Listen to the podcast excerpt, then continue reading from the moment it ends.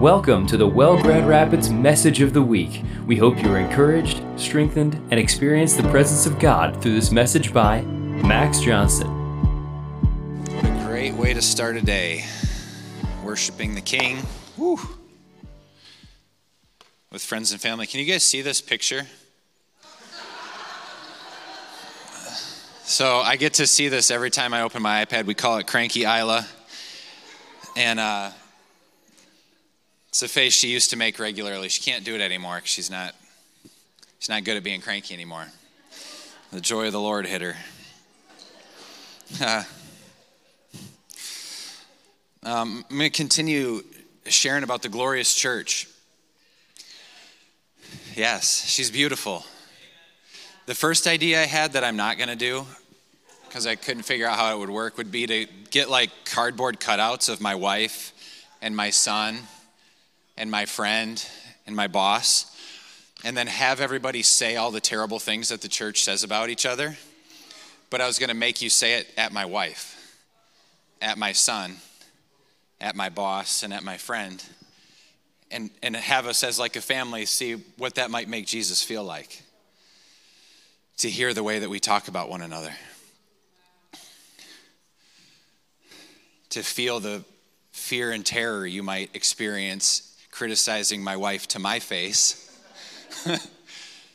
but for some reason, we feel like it's okay to do it on Facebook and starting out heavy. Sorry, didn't realize it was going to feel like that. I, uh, but I'm not going to do that. And um, it's the glorious church. She's beautiful. She's his wife. We're his kids. We're his priests. We're his friends. We're his slaves. We're his servants.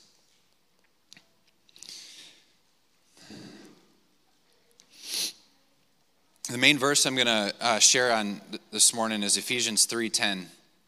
It says, "To the in- intent that now the manifold wisdom of God might be made known by the church to the principalities and the powers in the heavenly places."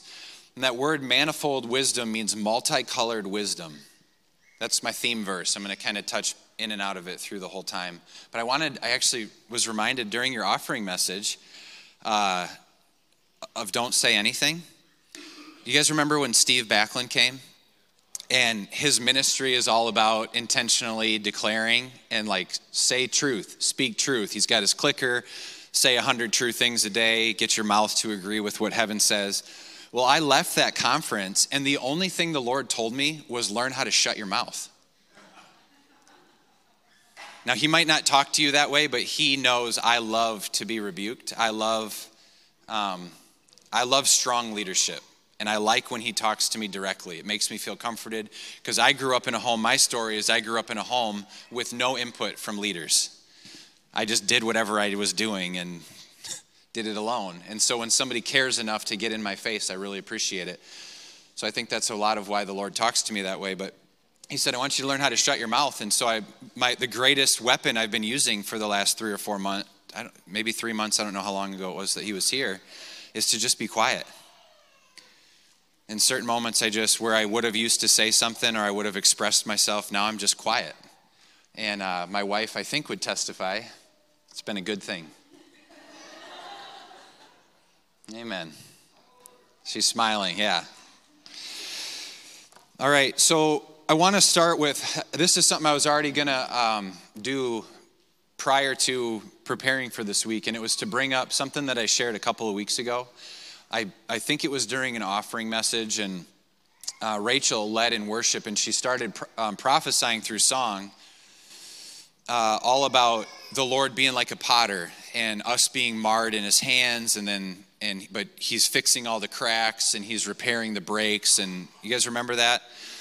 And I got up and I, I told y'all that um, some of you needed to get saved again. And w- through feedback, because I'm connected to people, I was told that it could have been interpreted or it could have been heard that I was saying you need to be saved again, like you need to be washed by the blood of Jesus, you need to confess your sins and repent and have faith in God so that you can go to heaven.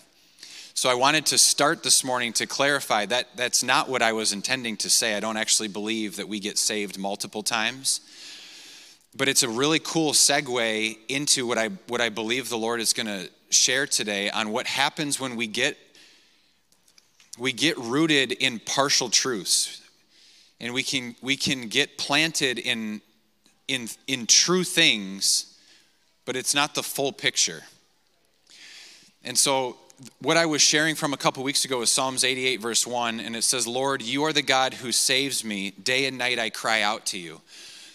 And I would reaffirm that I do believe, even after you have a salvation experience, we're saved by grace through faith, that we confess our faith in Jesus.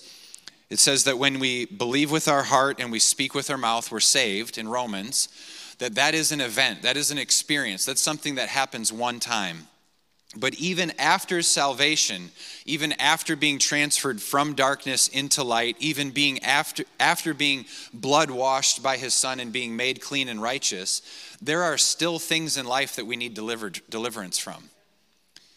He is the delivered. The, the name Savior, it's Yeshua, and it means Savior or Deliverer. That's actually what his name is. And he is the same yesterday, today, and forevermore, and he changes not. It's so cool to me that the name of God is beyond time. And it's, it, it, it goes through the scriptures, it's in the, the entire Word of God. 1 Corinthians 6:11 says, "And that is what some of you were, but you were washed, say were washed. You were sanctified. You were justified in the name of the Lord Jesus by Christ and the Spirit of God." That's past tense. You were saved. 2 Corinthians 2:15 says, "For we are to God the fragrance of Christ among those who are being saved and among those who are perishing." You are being saved. Do you see it up there? Romans 5, 9, and 10, that's present. The Corinthians one is present tense. You're being saved. Romans 5, 9, and 10 says, Much more than, having now been justified by his blood, we shall be saved from wrath through him. For if, when we were enemies, we were reconciled to God through the death of his Son, much more having been reconciled, we shall be saved by his life. So it, it's true all the time for a believer that you were saved, you are being saved, and you will be saved because he is Yeshua. He is the same yesterday, today, and forevermore. He lives outside of time. It's beautiful to me. And the main the main emphasis that I feel like the Lord has this morning is the manifold wisdom of God, the multicolored wisdom of God. Now, I'm using salvation as an example of how sects or segments of Christianity can get stuck in one revelation. So, there are whole groups of Christians that believe that there is a day coming where Jesus will return. He is coming back, and when he comes back, all things will be made new. He will restore all things unto the Father. We will stand before God spotless and blameless. Amen. And there are whole cultures that are built around that truth. That is 100% true. That is not the only truth, though. It's also true that right now, you and I, if we're born again, we stand before God completely pure. We stand before God with a clear conscience. We come boldly into his presence right now, today, the same way that we will when Jesus returns. What ha- so I'm not trying to, to emphasize a, a, a, revelation that I shared a couple weeks ago. I'm trying to use it as an example because we do this in every category of life we split ourselves up into partial truths. And I'm going to share some of these because what, what the Lord said to me yesterday in the office is we are in a time of great polarity. It's obvious when you look at the political realm how divisive everything is becoming. And people are getting more and more entrenched in their worldview or what they believe is truth. And I would, I would probably argue that most of the things that people are getting entrenched in are true. They're just a partial truth. And the, the enemy wants black and white, but the Lord wants colors. The Lord wants a multicolored wisdom to be revealed through the church. not to the world, but to principalities, powers, and to principalities and powers in heavenly places. And so I want to talk through some of these main categories just that came to mind. There are probably hundreds of them, but some that we can connect with because I, I want to create a culture, I want to help create a culture where we don't just Im- tolerate being different, we actually crave the differences and celebrate them. I think that we have settled. I'll, I'll speak for myself. I won't put you in this box, but I'll let you agree with me if you're in the box. I think that I have settled for unity being tolerating the presence of things that are different. So, in my mind, we're unified if I'm, if I'm connected to people that are different. And what I felt the Lord challenging me in my heart was that unity is not just tolerating differences and coexisting together. You don't actually have unity until you celebrate differences, and there's something inside of you that craves what someone else has. Through honor, love, and humility. I actually am getting an understanding on core values and how, if you have the wrong core value at the foundation, it can create divisiveness. We need the right core values. And I believe our apostle has picked love, honor, and humility because what they do is they pull all of the value systems into a family, and that is the expression of the kingdom of heaven on the planet. How many of you love Dave Ramsey? I love Dave Ramsey. People are nervous because I'm, I don't know, is he, you know, whoo. I love Dave Ramsey. I love his ministry. I love that he, I think it's over a billion dollars, that his influence has helped lead people out of over a billion dollars of debt. That's awesome.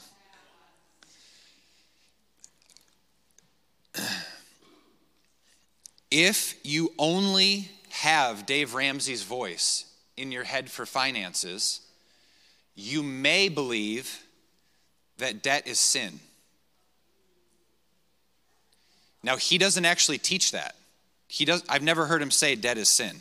I've heard him say run away from it like a gazelle.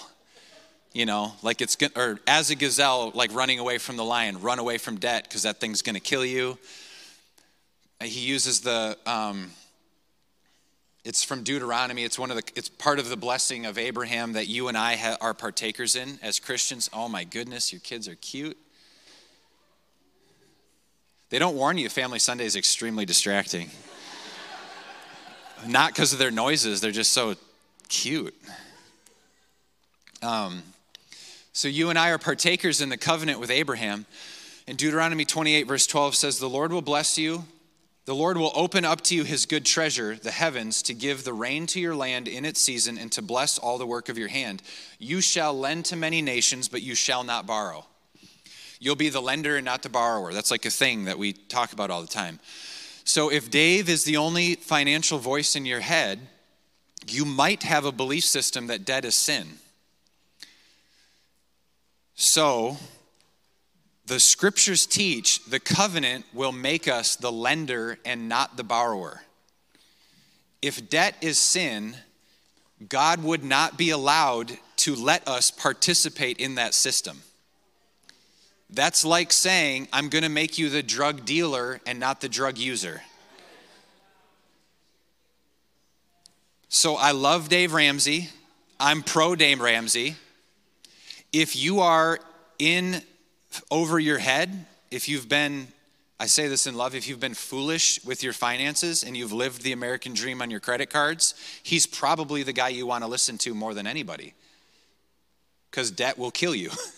It will, it will rob and steal from the God life that He wants to give you. And what Dave is communicating is integrity and discipline and structure to help break that mold off of your life so that you can actually be trusted with abundance. Because money doesn't make your life easier, it makes your life bigger. And if you're if you're stressed out financially right now, when you add a couple zeros, you'll be more stressed out. You won't have peace, you'll have more stress. So Dave is a great teacher. That is, so that's one area where we split into segments. based on having a truth, but only a partial truth communicated to us. Kingdom over family. This is kind of the crux of what got me thinking along this line was Apostle Kathy and I had a conversation a couple months ago, and am I holding this thing up right now? Um, we were talking about how we had this, we both were feeling this sense separately that the kingdom message has been communicated. I would say the kingdom message is the one that's been shouted for the last 10 years within the church. The kingdom of heaven is at hand. The kingdom of heaven. It's about demonstrating and expanding the kingdom of heaven upon the earth. And I 100% agree with that message. If you boil down, if you summarize the message of Jesus Christ, it is the king repent for the kingdom of heaven is at hand everything that he taught, if you have to boil it down to its core message, that is the message. But what we were sharing about, what we were sensing and feeling was that the kingdom message being the only message that has been shared, it's been shared in, in the context of it's not about church, it's not about Sundays. It's about the kingdom. It's about outside the four walls. It's about demonstrating miracles, signs, and wonders to your neighbors. It's, amen. That's a good message. That's true. The effect that we were praying into or just sharing our burden that we were feeling was the effect of that is that it's actually minimized the value of the corporate assembly. It's actually pulled away from the necessity of us coming together as a family and encouraging one another as the scriptures teach. Hebrews 10 22 to 25 says, So let's do it. I think this is the message version, so if it's different, forgive me. So let's do it, full of belief, confident that we're presentable inside and out. Let's keep a firm grip on the promises that keep us going. He always keeps his word. Let's see how inventive we can be in encouraging in encouraging love and helping out, not avoiding worshiping together as some do, but spurring each other on, especially as we see the big day approaching. Hebrews 10. Don't avoid worshiping together. This is a message that has not been shouted for 10 years, in my opinion. That there is something unique, necessity, necessary, holy, that only gets released through corporate gathering. It is not about Sunday in this building primarily, it is about the collective church coming together and worshiping together. In this community, we have chosen that we are going to set a structure aside, and Sunday, it's kind of planned, like we're going to come together. Now, is that cultural? Did we get that from our fathers? It doesn't really matter to me, to be honest. Romans talks about it's not about one day over the other. We could pick Tuesday, it wouldn't matter. It probably would take us a while to get a few hundred people all regulating around Tuesday instead of Sunday. So it's just kind of easier. Let's just keep it Sunday. Most of us work Monday through Friday. But we have chosen to set this time aside to gather together. Now you might think I'm I'm preaching to the choir, but I'm I felt challenged in it that the kingdom message has actually deterred or limited my value for this.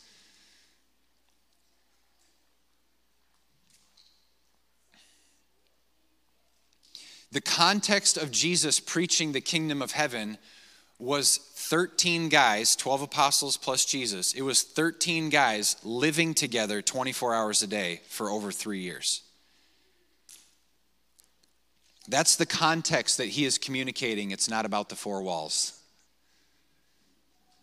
They had three meals a day together.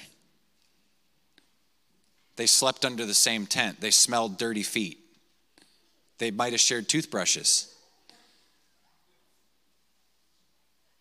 Lori does not want my toothbrush. Her face just told me. But they were intimately knit together. That is the context that the kingdom of heaven is at hand was given to apostles in. And the Lord wants to restore a value for the corporate gathering. The context is we are actually doing real life together. We're raising our children together. We're accountable one to another. We submit one to another.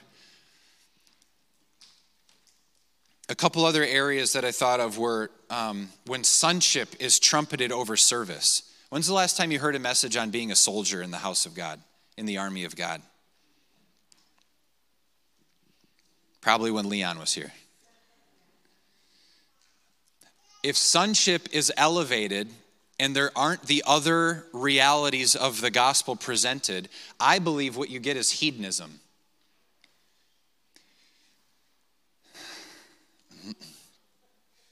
You get an entitlement spirit where people are taught and encouraged to feel good in the presence of God. And that becomes the chief aim is as a son, we come to gather and worship for how we makes how it makes us feel.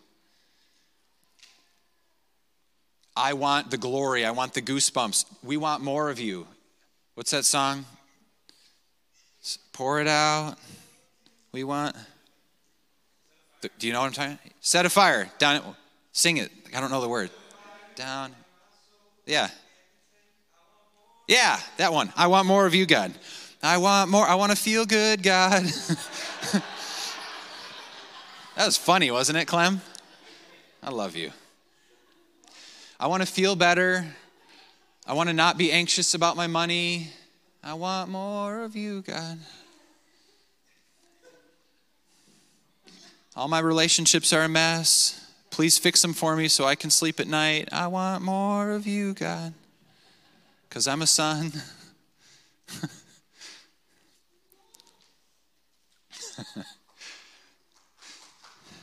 We're also soldiers in the house of God where we've come to war. We've actually come to die. This actually has nothing to do with me or you, it has to do with Him being glorified and lifted high and seen in the earth. So, justice over truth is another one. Justice over mercy. When truth is exalted over love and restoration, you get a, a community of people that want to be right. I mean, abortion, I, I actually, well, I I haven't thought this one through, and I feel like I'm going to step on a lot of toes. So I want to make sure I actually agree with what I think I'm going to say.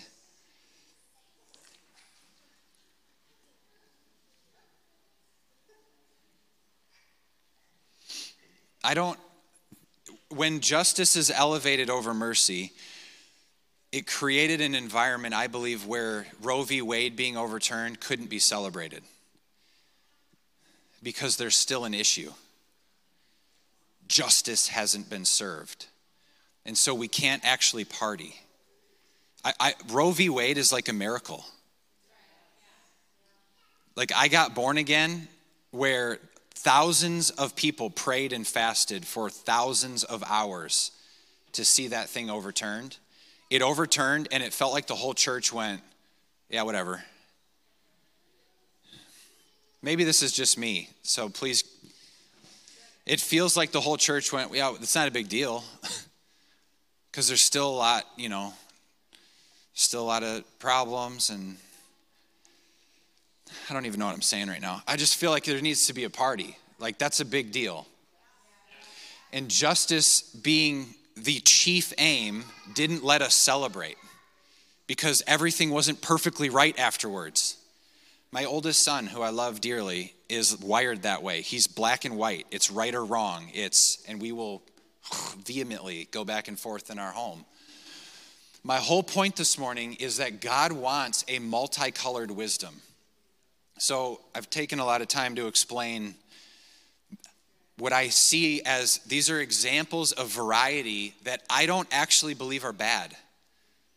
I'm not what I'm not communicating is that if you're wired in a certain way, you need to change. That will not work. Changing your identity in Christ, becoming a different person, turning off the nature of God that you most gel with will not work. It's not about, I'm not trying to inspire a culture where we all become different. I want to inspire a culture where we all love the differences We actually need the differences. Evan, you're an example in my life. You don't know this, but I have been asking God to connect me to missionaries for about a year and a half. Um, and you have you have been one of the most confrontational, challenging relationships I've had over the last six months in in my life, and I love every moment of it. Like I'm jealous for the time that I get to spend with you, because you and I are wired very different. God has put me in a position where if I'm not connected to ministry, to to service, to missions, I am very aware I'm going to get off. I know it. I felt the warning from the Lord about a year and a half ago.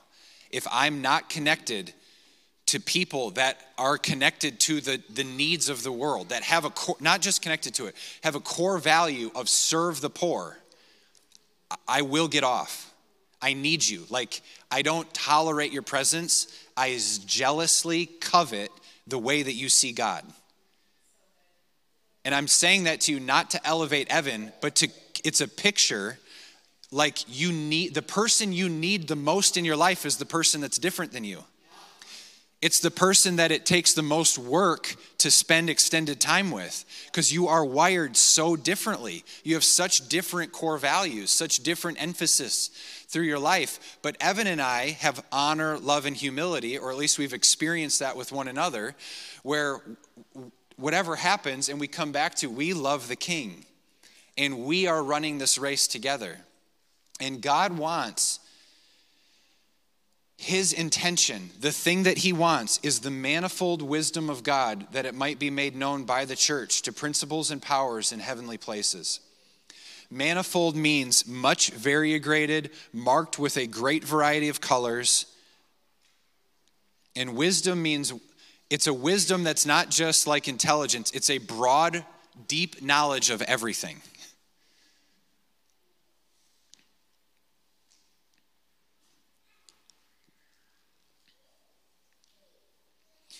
Proverbs 18:1 says a man who isolates himself seeks his own desire and he rages against all wise judgment.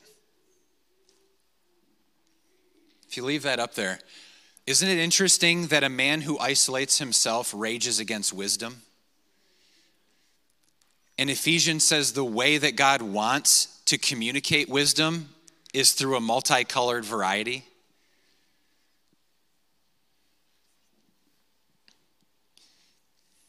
I, I want us as a community not to point our fingers at those that have isolated themselves or those that do isolate or or the denominational thing. Like God loves the denominations, they have different expressions and they need each other, I believe. And part of this apostolic restoration to the church is you're going to actually, I've already seen it. Carrie just left to a reformed church, right? It's a, is it a reformed church? Okay. Yeah, but I think it, maybe I'm wrong. I thought it was, but they're spirit filled and they're going after miracles if they're not, I have Baptist friends. Uh, they're they're full blown Baptist and they're praying for the sick in their services. Like this is normal now. You're going to start to see stuff that used to be separated by denominations, it's not anymore. We're all going to start to look a lot more unified than you might think. And you might be surprised if you go visit other congregations or other cultures, it's all starting not to look the same, but the varieties are starting to be expressed in every culture, in every congregation, because God is exalting this multicolored wisdom. And the church is saying yes to it. So, I think, what do I want to do now?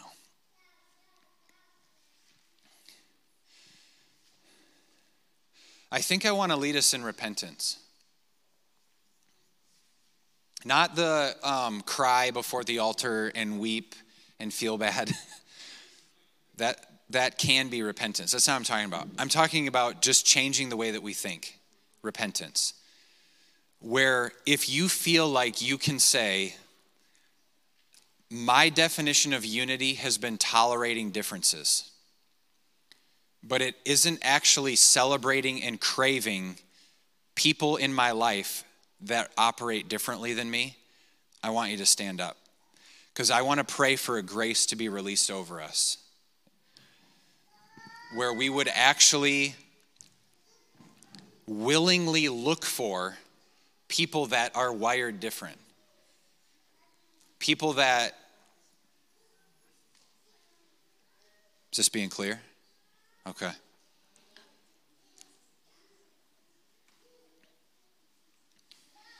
So, Lord, we, I just say right now, God, that I surrender uh, my need to be right. Lord, that, that love, honor, and humility would be the most important core values. Lord, that we would um, let go of our fear of ag- agreement, meaning we're losing a part of ourselves, or running together with people that are different, meaning that we have to lose a part of ourselves, or, or change a part of ourselves, or, or minimize or like squash a portion of who we are. But that in your wisdom, God, you would allow a multicolored wisdom to be expressed in and through this community. God, I, I pray for divine partnerships that help extend and express who you are in the earth in multiplication. Lord, that as we partner, as one puts a thousand to flight and two put 10,000 to flight, that as this partnership starts to grow among us, that it actually multiplies the grace and the influence of your kingdom here on the earth. Lord, I prophesy over uh, Jubilee that that uh, is that a school center? That that thing will be paid for in Jesus' name, God, I ask that you would raise up um, funders and donors that would partner with the vision to see children discipled in the things of God to change their world through music, through politics, through business, through all the all the gifts and the calls that you have on those kids. And Lord, I thank you for everyone here. I thank you for the uniqueness that you have given them. And God, I pray that this morning it, they would feel a sense of um, of joy and of permission to be exactly who they are, and the grace and the security to celebrate who others are around them. In Jesus' name, amen. Thanks for listening. We hope you were impacted by this message. For more information about the Well Grand Rapids, please visit our website at www.thewellgr.com.